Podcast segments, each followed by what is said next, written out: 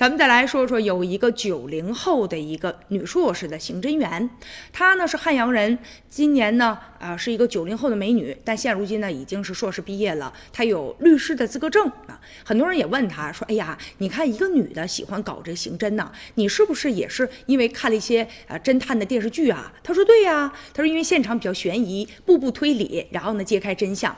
她其实啊当警察才短2年多的时间，但是呢成绩是非常的好。”追回的赃款呢，将近上千万元。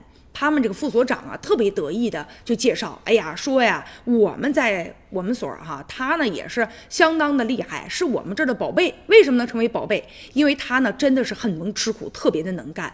其实真正啊，如果当上刑警的话，就没有咱们电视剧里看到的那么刺激了。其实是特别平凡又琐碎的，而且最大的特点呢，就是特别的忙，白天上班，晚上呢备勤，手机从来就没关过。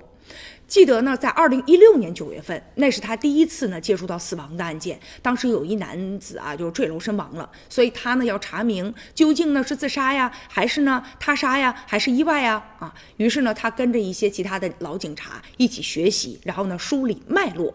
就在2017年的时候，当时有一女的报案啊，说呢她的男朋友把她的钱都骗走了，一共是260万呢，是她卖房子的钱。后来经过查明，这女的被骗的啊，她是一个舞蹈老师，然后通过相亲网络认识了这男的。其实这男的结婚多年，有2孩子。因为啊是恋爱嘛，所以说如果调查取证那是很难的。但是呢，经过这个美女警察，她努力认真的啊来破案，后来呢把所有的证据全部掌握到了。所以呢，哎呀，其实女人干这份事业不容易，但是她的老公对她那也是非常的理解呀。